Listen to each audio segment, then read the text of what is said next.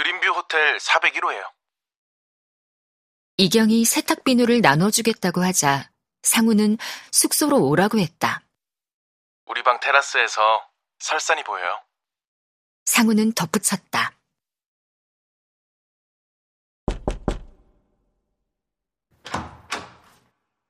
사백기로 방문을 두드렸을 때 문을 열어준 사람은 진상이었다.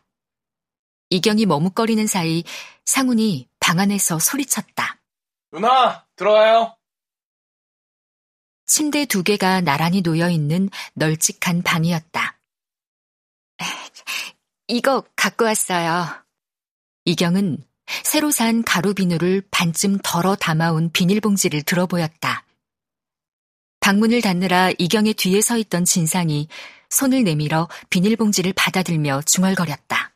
음, 우리도 많이 있는데. 나와보세요. 상훈이 테라스에서 이경을 불렀다.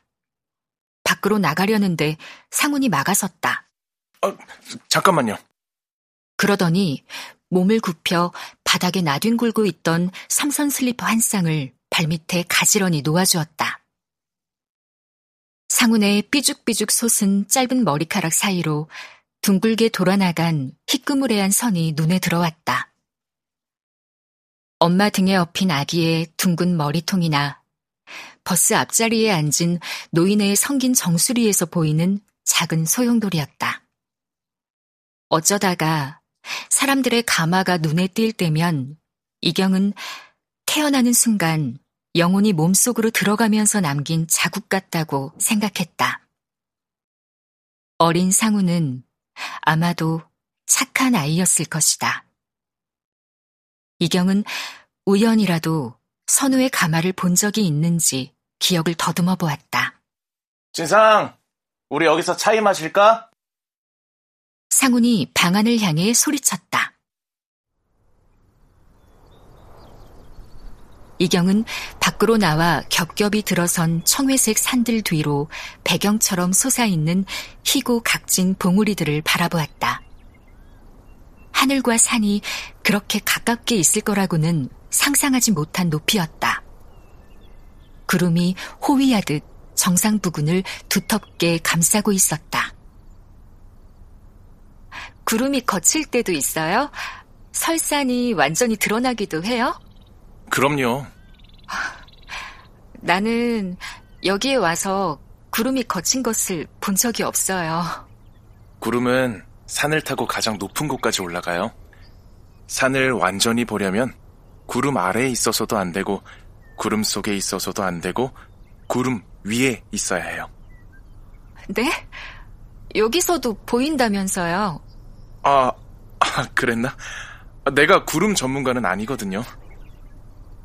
진상이 찻주전자와 찻잔 3개가 놓인 쟁반을 들고 나타났다. 1층 식당까지 내려가서 가져온 거래요. 상훈이 진상에게 쟁반을 건네받으며 말했다. 직접요? 네. 룸서비스는 비싸서. 진상이 어느새 사라져버려 이경은 고맙다는 인사를 할 기회를 놓쳤다. 폭이 좁은 탁자 위에 상훈이 쟁반을 올려놓자 차주전자에 담겨있던 밀크티가 흘러넘쳤다. 진상이 방에서 낮은 수투를 갖고 나와 걸터 앉았다. 테라스의 폭이 너무 좁은 탓에 상우는 다리를 제대로 펴지 못하고 앉아 있었다. 이경의 의자는 균형이 맞지 않는지 몸을 조금만 움직여도 삐걱거렸다. 호텔 뒤편은 잡초와 덤불이 우거진 공터였다. 그 옆에는 시멘트 블록으로 짓다가 만듯 보이는 집이 한 채 서 있었다. 마당의 빨랫줄에는 허름한 옷가지와 수건들이 걸려 있었다. 세 사람은 말없이 앉아 있었고 늘 그렇듯 정적은 어색했다.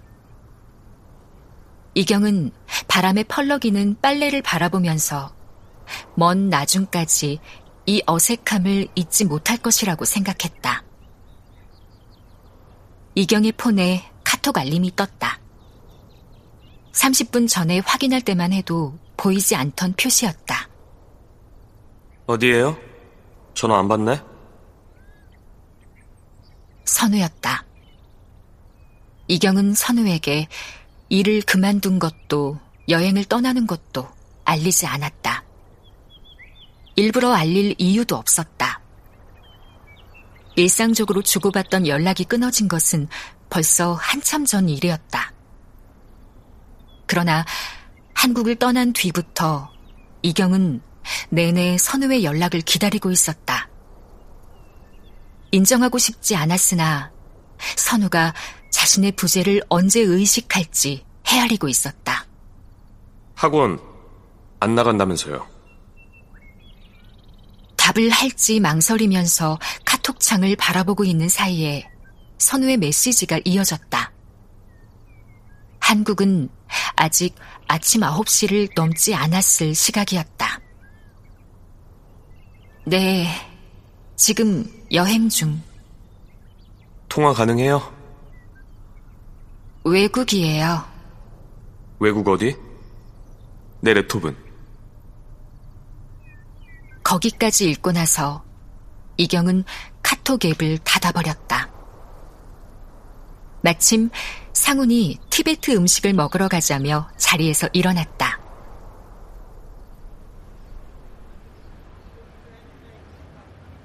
티베트 식당에서 나오는 길에 이경은 짐짓 감탄하며 말했다. 모모라는 게 한국 만두보다 더 맛있는 것 같아요. 상훈이 고개를 저었다. 그럴 리가 있겠어요. 한국 만두가 더 맛있죠. 이경은 좁은 골목을 벗어나면서 뒤를 돌아보았다. 티베트 식당은 큰 길가에 늘어선 가게들 뒤편에 있어서 좁고 으슥한 골목을 따라 한참 들어가야 했다. 길을 찾는 것도 쉽지 않겠지만 이경은 혼자 식당에 갈 용기가 날 것 같지 않았다. 누나는 별로 먹지도 않았잖아요. 폰만 들여다보고. 사실이었다. 식당에 앉아 있는 동안 선우의 메시지가 연달아 들어왔다. 어디에요? 다 필요 없고 랩톱만 돌려주면 좋겠어요.